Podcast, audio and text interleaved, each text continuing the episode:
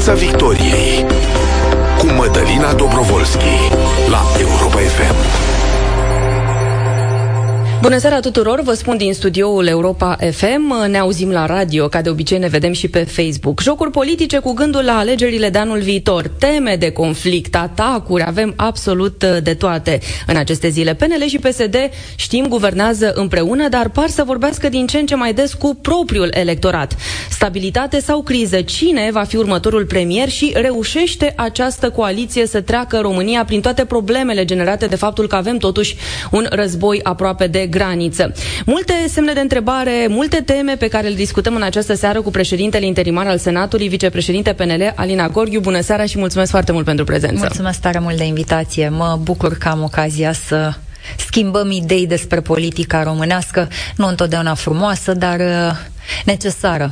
Necesară, cât e de frumoasă, vom trage concluzia poate la finalul acestui uh, dialog. Uh, vreau să încep exact pornind de la temperatura relației din interiorul coaliției, de la cald, de la rece între PSD și PNL. Cum stau lucrurile în acest moment, doamna Gorghiu?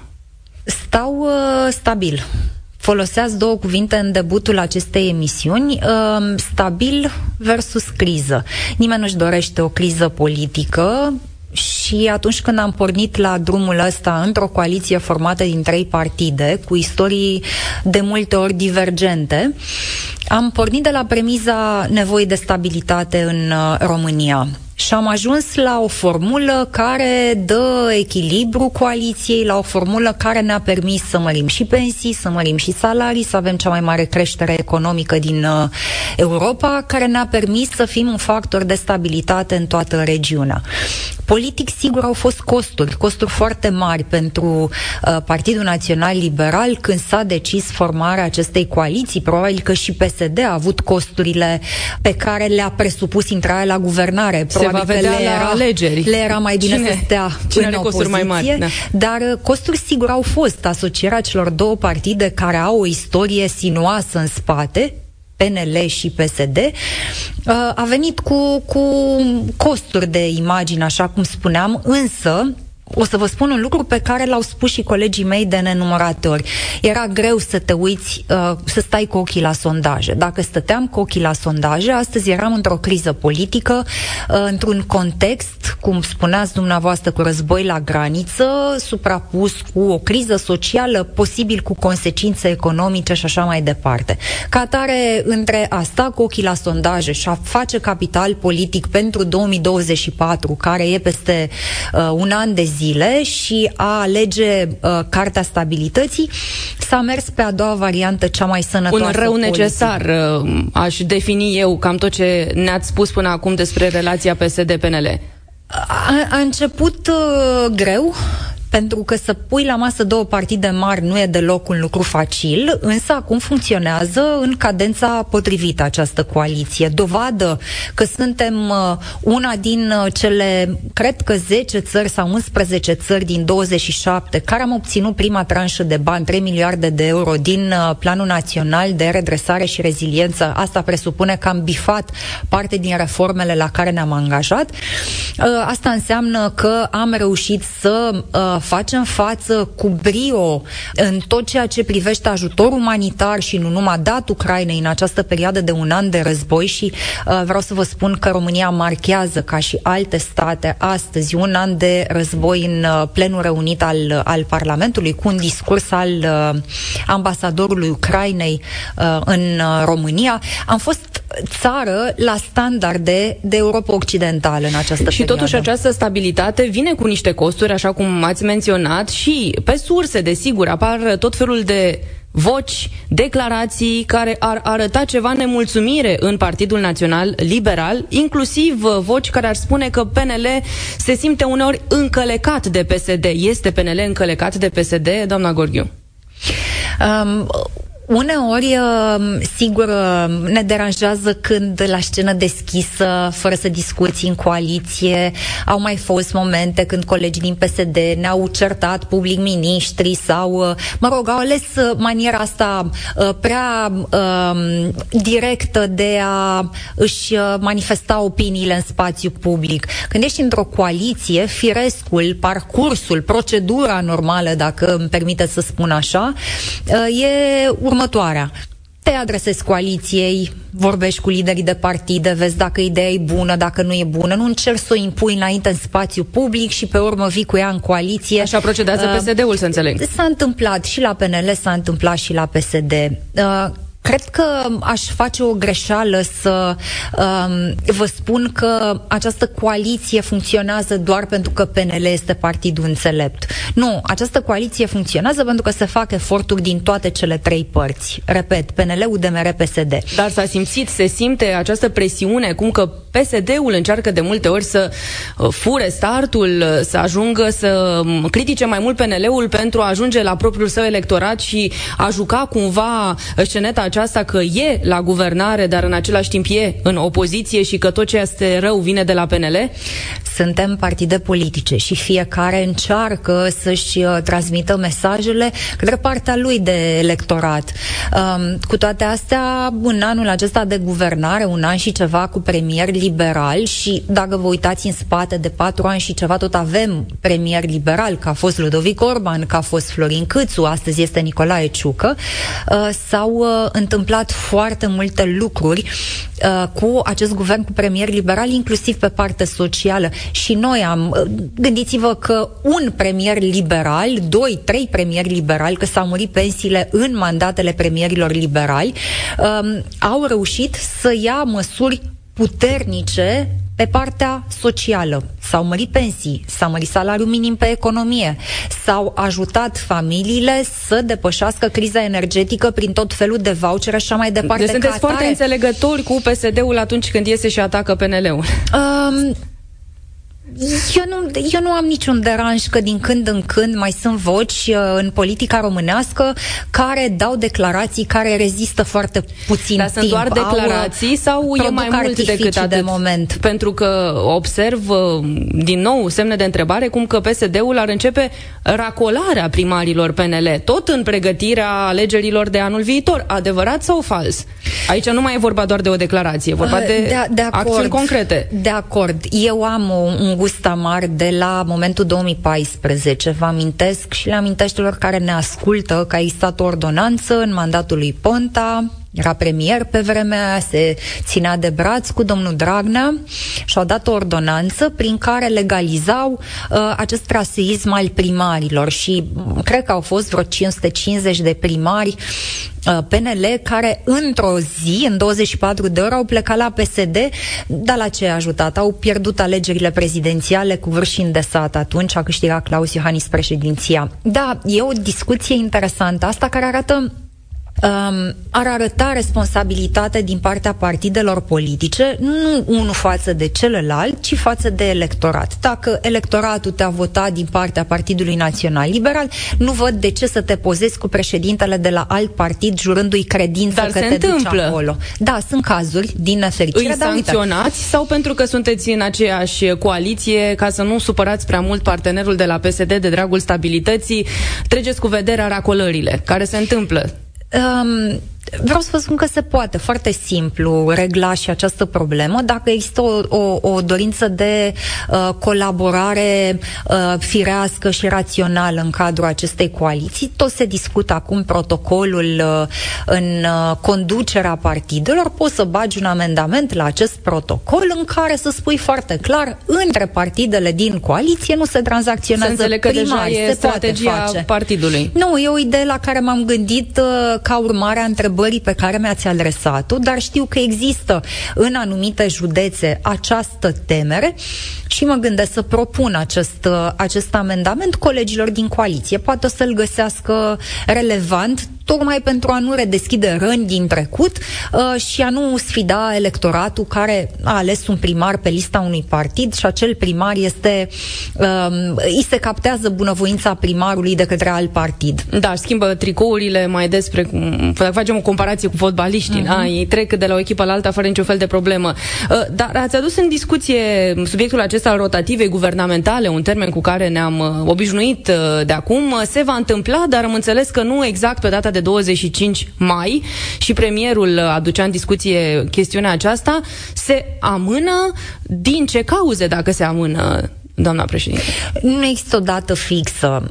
Nu s-a stabilit că în ziua de marți, uh, după uh, sărbătorile exact. amintite... Nu, n-a, n-a fost o zi exactă, nu are nimeni obtuzitatea să spună strict în ziua de uh, marți, uh, la ora 14 se întâmplă această uh, schimbare de cabinet. Nu. Ea va fi stabilită în coaliție. Deci nu baza... s-a stabilit o dată în momentul nu, acesta. Dar se va întâmpla, e o problemă de uh, de timp, de uh, câteva zile, de probabil săptămână, uh, va fi o decizie a coaliției și va fi luată prin consens. Ce s-a stabilit, în schimb, este clar că această rotativă se întâmplă.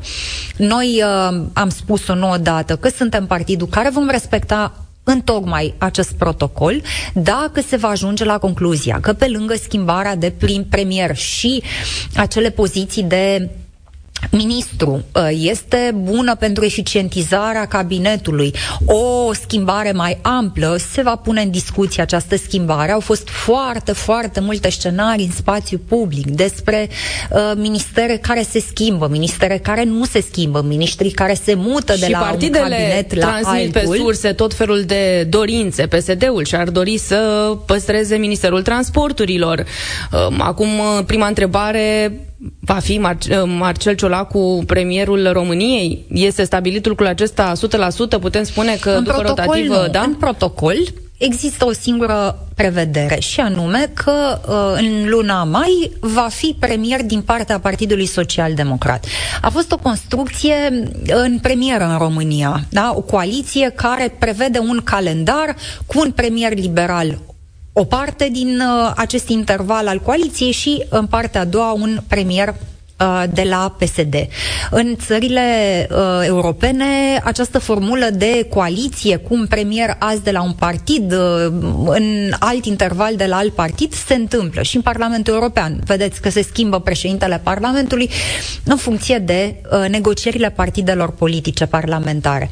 La noi o premieră și de aceea important e ca acest transfer de putere să se întâmple foarte repede, adică Azi e ultima zi a premierului Ciucă, de mâine trebuie să-și intre în pâine din prima secundă premierul PSD. De aceea, premierul PSD presupun că va fi un nume agreat de întreaga coaliție, nu? Că asta cel mai este probabil procedura. că nu vreau să mă ascund uh, după vișin. Cel mai probabil va fi Marcel Ciolacu. Este decizia PSD, nu e o decizie care să ne aparțină, este o soluție pe care PSD o va uh, comunica coaliției. Coaliția va veni cu această propunere în fața președintelui și președintele care a fost uh, uh, girantul acestei uh, coaliții guvernamentale va desemna premierul este atributul domniei sale conform Constituției, ca atare și, dânsul va Și totuși, premierul. Uh, revenind puțin la Marcel Ciolacu, eu i-am ascultat niște declarații spunând uh, Marcel Ciolacu, președinte PSD, despre președintele Claus Iohannis că mandatele președintelui Iohannis au fost ani pierduți. Uh-huh. Am încheiat citatul. Cum sună asta? Ca o declarație neinspirată. Dar uh, sunt convinsă că nu putem. Să știți că în politică suntem și noi uh, uh, oameni supuși unei presiuni de zi cu zi. Uneori avem declarații mai bune, alteori avem declarații mai puțin inspirate. Acum o să vă spun un lucru pe care îl știe și președintele PSD, îl știe fiecare dintre noi, mai ales noi cei care suntem în politică de mult timp președintele României, care are 6,5 milioane de voturi în spate, nu este un președinte care trebuie să facă pe plac politicienilor. De multe ori, Claus Iohannis s-a notat împotriva curentului uh, și a făcut-o cu succes în câteva momente puncte de inflexiune extrem de dificile pentru societatea românească. Și v-aș aminti de Ordonanța 13, de exemplu. Când PSD-ul era cu domnul Dragnea, cu domnul Grindeanu și cu cei care erau fanii aceste ordonanțe și cu noi o mână care eram într-o minoritate parlamentară la momentul acesta. E, a reușit să o blocheze, a reușit să facă un referendum pe justiție care ne-a adus astăzi în punctul de a nu mai avea MCV, de exemplu, monitorizare pe justiție. A fost cel care, tot cu o minoritate parlamentară, dar cu societatea civilă de partea uh, domniei sale, a reușit să impună votul pentru românii din diaspora. Noi eram cu românii pe la cozi care nu puteau da, să dar în realitatea de politică de atunci, PSD nu se afla în aceeași postură ca acum partener al PNL la guvernare. De aceea eu vă voi întreba și despre costurile politice ale acestei coaliții pentru Partidul Național Liberal, pentru că pentru mulți dintre cei care fac parte din electoratul PNL nu este confortabil să compare exact ceea ce evocați atunci când mulți au oferit susținere PNL-ului și președintelui și ceea ce se întâmplă acum, această realitate politică. De aceea și când au, au, sunt uh, în spațiul public astfel de atacuri ale lui Marcel Ciolacu spre președinte, apare semnul de întrebare cât de mult își dorește să piardă PNL sau este dispus să piardă PNL pentru a păstra această coaliție de guvernare. Pentru că din partea PSD-ului apar mesaje cum că este o formulă politică dezirabilă chiar și după uh, rândul de alegeri, multele alegeri din, de anul viitor. Este o, o schemă la care PNL se gândește? Și cum ar putea să își câștige vor... voturile având uh, parteneriatul acesta cu PSD? O, o să le discutăm uh, pe toate într-un viitor apropiat în interiorul coaliției și în interiorul partidului, pentru că prima etapă care trebuie depășită fără turbulențe și fără uh, mișcări bruște este această rotativă. De ce vă spun acest lucru? Eu cred că deja s-a greșit uh, discutându-se foarte mult în spațiu public despre când se face, cum se face, cu ce ministere. Um, în mare măsură, administrația poate fi paralizată de expunerea publică cu patru luni înainte de rotativă a acestui subiect. Îl vulnerabilizez pe ministru despre care se spune că va pleca. Um, cei din minister stau cu gândul numai la ce va urma să se întâmple. Uh, nu e un lucru sănătos uh, pentru că administrația este tot timpul cu ochii pe schimbările politice. În al doilea rând, uh, e foarte important să discutăm despre ce se va întâmpla după. Cum întâmpinăm anul 2024? Și sunt câteva formule uh, teoretice pe care le putem lua în discuție. De la candidaturi separate, Sigur, se poate discuta și despre o formulă comună uh, și Alianță. au fost voci care au spus că merită să ne gândim și la acest scenariu. Uh, evident că lucrurile acestea trebuie făcute la modul foarte pragmatic. Uh, se vor face la momentul respectiv sondaje de opinie, vom vedea ce înseamnă candidaturi separate, ce înseamnă o formulă comună. Uh, fiecare dintre noi avem opțiuni personale, uh, fiecare dintre noi avem istorii care ne Păi vă întreb opțiunea personală. Pe sau V-ați pe dori alta. să candidați într-o alianță cu Partidul Social Democrat mai degrabă decât pe liste separate? Va fi o opțiune pe care partidul o va lua într-un viitor, cred eu, rezonabil și nu va fi o surpriză surpriză pentru electoratul nostru, pentru că vom comunica cu el în permanență, vom da toate argumentele. Eu am Dar așa o strângere de inimă, uh, sau mai degrabă mi-aș dori să uh, testăm capacitatea Partidului Național Liberal în candidaturi uh, pe liste separate, dar nu vă ascund că s-a dat un mandat președintelui partidului și echipei de conducere, cei patru prin vicepreședinți, premierul și uh, secretarul general, general, mandat de a negocia politic, nu doar rotativ, ci cum va fi abordată această relație cu PSD. Iar dacă majoritatea va decide că uh, este bun un scenariu, chiar dacă eu nu mă regăsesc în totalitate în el, sigur, uh, partidele politice vor adopta acel uh, scenariu.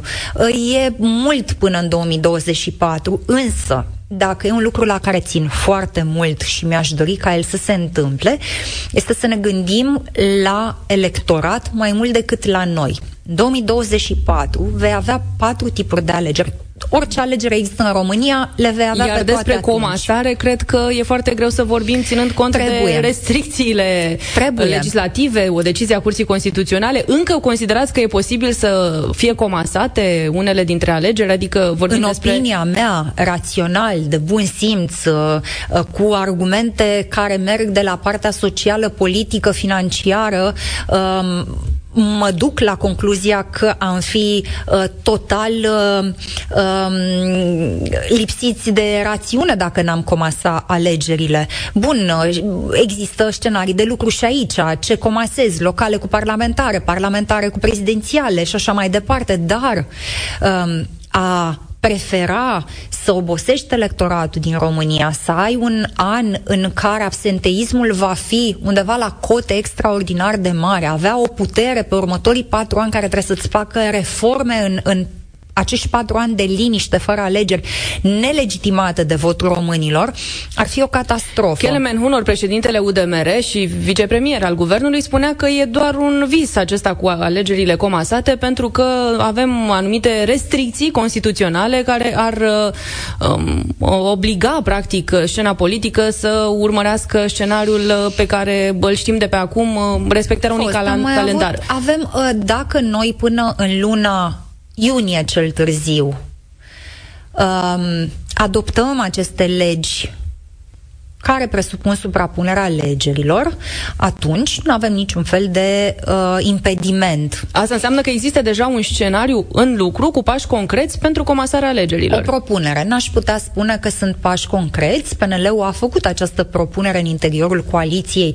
de a se gândi coaliția la eventualitatea suprapunerii alegerilor. Avem și niște drafturi de proiecte uh, legislative uh, care merită discutate, au fost analizate și din punct de vedere constituțional formal ele stau în picioare, dar uh, consensul trebuie să existe în această coaliție pentru a se ajunge la implementarea acestor uh, idei. Și pentru că tot am adus în discuție UDMR, pentru a încheia și subiectul uh, rotativei guvernamentale, rămâne UDMR în formula viitoare de coaliție.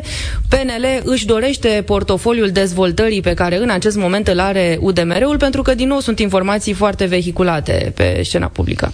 Auzisem la un moment dat inclusiv cum iese UDMR-ul de la guvernare. Nu, nu s-a pus problema scoaterii unui uh, partid uh, ca UDMR de la guvernare. Au fost uh, discuții despre respectarea protocolului. Protocolul prevede această coaliție în trei partide. Sigur, cu privire la ministere, dacă se va considera oportun să se facă o reechilibrare, o renegociere, repet, așa cum se poate discuta între PNL și PSD, se poate discuta și cu UDMR-ul, că toate lucrurile se decid în coaliție prin consensul liderilor și nu altfel. Nu, nu există subiecte tabu în coaliție, toate lucrurile vor fi pe masă și cred că obiectivul pe care liderii de uh, partide politice îl vor avea în vedere este acela al eficientizării activității cabinetului. E mai puțin important numele sau partidul de la care provine ministrul respectiv. Important e ca acel uh, minister să știe care e fișa postului, să fie un ministru care din prima secundă um, să poată aborda așa cum trebuie reformele din minister, să știe ce are de făcut conform programului de guvernare, să comunice, că uite, avem și ministrii care comunică sau nu comunică, comunică care ar fi deficitar. aceștia din echipa PNL pe care i-ați schimba? Uh, n-am să vă dau exemple pentru că vreau să le spun în interiorul partidului. Dar aveți dar nemulțumiri. Întotdeauna există, există, există um, um, posibilitatea aceasta de a îmbunătăți comunicarea și activitatea administrativă. Vizați Sigur, vreun uh, portofoliu în viitorul guvern după rotativă, dumneavoastră personal? Nu, m- uh, știți, de-a lungul timpului primesc constant, uh, am primit constant această întrebare, le-am spus și altor colegi și nu odată că am refuzat de-a lungul timpului anumite portofolii. Dacă s-ar înființa un minister al femeii și despre femei și nu glumesc că în state europene genul acesta de portofoliu există și e foarte luat în serios, atunci aș accepta cu mare drag. Pentru că în România, într-o politică sexistă, în care nu dai nicio șansă unei femei uh, și ea va trebui să facă de 10 ori mai mult efort ca să-și impună proiectele, să-și exprime ideile, fără să fie luată în bășcălie de flăcăi din politica românească, e, la genul ăla de minister m-aș, m-aș înhăma cu tot dragul. Ar fi o veste bună un astfel de și minister, dacă la îmi câte puține permiteți, femei sunt în prim plan în politica mă românească. ca viitorul guvern, că tot m-ați întrebat de viitorul guvern, să aibă mai multe femei în componență, uh, mai multe femei ministru, mai multe femei secretar de stat și îmi doresc ca acest guvern, indiferent cine va fi premier în viitorul apropiat, îndepărtat, să înțeleagă că dacă nu vom avea o lege care să prevadă cote de gen, cote de reprezentare echilibrată a femeilor și bărbaților în Parlament, în administrația publică centrală, în administrația publică locală și în companii, această societate nu poate fi una sănătoasă. Câtă vreme avem 52% femei în societatea românească. Da, suntem departe de ceea ce se întâmplă în alte state, dar m-aș întoarce puțin la temele acestea de conflict în interiorul coaliției între PNL și PSD și aș vorbi despre situația de la Autoritatea Electorală Permanentă, acolo unde știm că ar fi trebuit să existe un vot pentru numirea unui nou președinte, a fost amânat cu două săptămâni, dacă Până mă pe amintesc 7 bine, da? martie. Propunerea PSD este Toni Greblă. Acum eu am căutat legea de funcționare a Autorității Electorale Permanente și se vorbește acolo despre respectarea principiilor independenței, imparțialității, legalității, transparenței, mă rog, o listă mai mare. Toni Greblă este prefectul capitalei sprijinit de PSD, fost secretar general al guvernului Dăncilă, da, PSD, senator PSD, prefect de Gor și judecător susținut de PSD, iată numitorul comun al acestor funcții la Curtea Constituțională. PNL este de acord ca o uh, instituție atât de importantă pentru corectitudinea modului în care vor fi organizate atâtea alegeri anul viitor să fie condusă de un reprezentant uh, al PSD indirect, că nu mai e membru de partid, dar uh, cartea de vizită spune tot. Autoritatea electorală permanentă va juca un rol extraordinar de important în 2024 în procesul electoral, dar gândiți-vă că mai are un, uh, un atribut uh, pe care puțină lume îl știe, dar este la fel de important și anume controlul financiar al partidelor politice istoria campaniilor electorale din România până la adop- adoptarea actualei legi uh, de finanțare, conform căreia statul îți finanțează campania și nu se mai finanțează în toate felurile posibile și imposibile, lucru care de-a lungul istoriei noastre a tras multe dosare penale. Um, această pârghie de control financiar a partidelor politice trebuie exercitată fără să planeze asupra acelei instituții suspiciunea că ar face-o părtinitor. Uh, după ce PSD a anunțat candidatul pe care îl susține, și anume uh, domnul prefect Greblă, în uh, societatea civilă și în presă uh, au apărut uh, anumite neliniști și anumite uh, mesaje că ar trebui poate altceva la autoritatea electorală permanentă. În interiorul PNL s-a discutat acest aspect și sigur că ne-am dori uh, un candidat independent, un uh, președinte al autorității electorale permanente care să um, fie departe de orice interes uh, al partidelor politice. Um, Vom vedea până pe data de 7 ce decizie se va lua în coaliție, dar eu cred că această amânare este un prilej bun, sănătos, astfel încât liderii coaliției să analizeze neliniștile din presă, sub semnele de întrebare ridicate de societatea civilă și să ajungă la o formulă uh, poate mai ferită de genul acesta de suspiciuni. Domnul Greblă este un om uh, mai mult decât rezonabil, dar tot timpul vor exista genul acesta de întrebări. Poate fi uh, totalmente independent de PSD, poate fi uh, deasupra oricărui uh, interes uh, politic sau nu. Adică PNL a spus nu, Toni Greblă, PSD mai gândește-te. Justificarea pentru această candidatură, sigur, trebuie să o aducă PSD un spațiu public și l-am văzut pe Marcel Ciolacu explicând uh, de ce Toni Greblă și de ce îl vede Asta am ca văzut un și noi, dar... uh, uh, personaj uh, independent PNL crede că merită făcută o discuție mai uh, aprofundată pe o asemenea candidatură. Vom vedea până pe data de șapte care va fi Dar decizia dacă PSD coaliției. zice nu, mergem în continuare cu Toni Greblă? Se poate face? Îmi puneți, uh, îmi puneți o întrebare la care n-aș putea să vă răspund uh, până nu se va face discuția în coaliție, dar cred că se va face destul de repede, pentru că termenul de 7 martie vine, vine repede și atunci, teoretic, este o ședință de plen la care se va vota uh, președintele autorității electorale permanente în plenul reunit al uh, Parlamentului. Spuneam și la începutul emisiunii că sunt mai multe teme așa de înțepături între PNL și PSD și aș aduce în discuție situația OMV Petrom, plata acelei taxe. Nu am înțeles dacă Ministerul de Finanțe și-a dat seama că este autorul acelui document, codurile CAEN, presupun că n-au venit de undeva de la Sfântul Duh. Care este adevărul, doamna Gorghiu, și uh, cum se va regla această situație? Mă bucur că am văzut ieri o declarație din partea Ministrului Finanțelor um, care um, recunoaște că a fost o comunicare deficitară între ministere la momentul acela și spune, da, domnule, dacă aș putea să dau timpul înapoi, probabil că aș discuta altfel și cu energia și E destul de poetic răspunsul. La finanțe ne așteptăm la decizii mai da, mai practice. pragmatice da. și mai... Um, dar, în același timp, declarația domniei sale a fost completată în felul următor. Așteptați luna iunie și veți vedea că această taxă va fi plătită de uh, OMV Petrom. Um, din păcate, dezbaterea din spațiu public a arătat uh, reglementarea controversată. Cum spuneți dumneavoastră, probabil că un cod CAEN trebuia introdus de minister atunci când s-au făcut modificările la regulament. Probabil că trebuia un dialog mai aprofundat cu comisia pentru a vedea care sunt limitele regulamentului și cum trebuie scrise aceste modificări astfel încât să nu existe semne de întrebare, să nu existe portițe, să nu își pună problema nimeni că ai putea să lași din neștiință, neputință, ignoranță sau alte motive păi, uh, păi, care breșca. credeți că este scenariul mai degrabă plauzibil? Cel în care cineva pur și simplu n-a știut ce a făcut o greșeală sau că e cu intenție? Eu aștept uh, luna iunie. Eu mi-am exprimat părerea în spațiu public uh, uh, acum ceva timp, rugând uh, Ministerul de Finanțe și Ministrul de Finanțe să ne lămurească, să nu lăsăm să planeze în spațiu public uh, această suspiciune că Ministerul n-a făcut ce trebuie.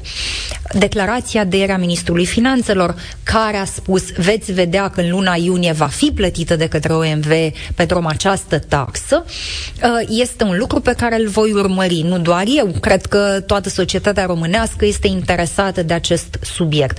Aș vrea să, să cred că, ceea ce, că știe ceea ce spune și că lucrurile vor sta așa cum prezintă Ministrul Finanțelor. Acum, bineînțeles că dacă vorbim despre zona aceasta financiară, aveți filozofii diferite, PNL, PSD. PSD a venit cu ideea aceasta a taxării marilor companii cu 1% din cifra de afaceri. PNL spune nu? Da, a spus nu. Dar a spus-o nu argumentat. PNL nu spune nu uh, de dragul de a discuta în contradictoriu. Avem un program de guvernare. Avem un program de guvernare și niște taxe și un buget în funcție de care îți faci filozofia pe anul respectiv și pe anul viitor. Ai niște companii care își fac proiectul pe uh, afacerile pe care le derulează în România în funcție de taxarea pe care statul o are. Dacă vorbim de predictibilitate, atunci trebuie să fim foarte atenți la modificările din codul fiscal. Doi, orice taxă suplimentară, pornind de la, plecând de la ideea că noi am spus că nu vom introduce alte taxe și nu și se impozite, va introduce acest, uh, acest barem de tax, suprataxare? La modul foarte, uh, foarte uh, ferm, poziția Partidului Național Liberal este că nu vom accepta taxare suplimentară pe companii. De ce? 1. Aceste costuri care pot părea că pică în sarcina companiilor, ce să vedeți, surpriză, vor pica tot în sarcina consumatorului final. Tot în spatele fiecărui cetățean care va merge să cumpere de la raft diverse produse.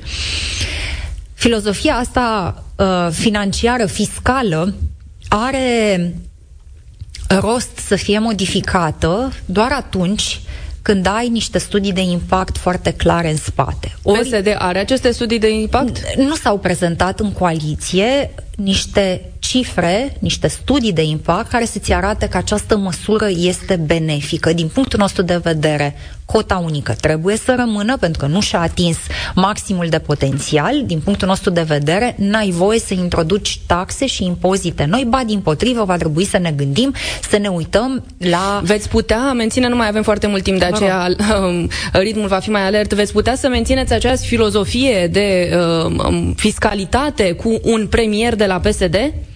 Programul de guvernare se votează de o majoritate parlamentară, fără Partidul Național Liberal, nu, nu poți să spui am premierul de la PSD, deci guvernul e PSD. Guvernul este al coaliției și va trebui să cădem de acord pe măsurile relevante. Ați început uh, măsurătorile în partid pentru viitori candidați, uh, alegerile prezidențiale sunt uh, anul viitor, uh, nu mai e foarte mult timp până atunci. Se fac măsurători uh, sociologice constant, dar n-am stabilit deocamdată candidații.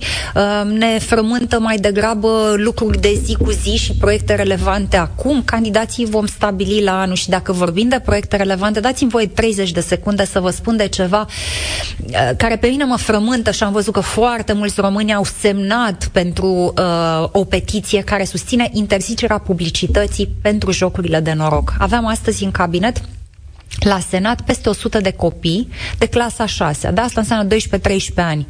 Și am întrebat dacă au prieteni care joacă la păcănele ce să credeți?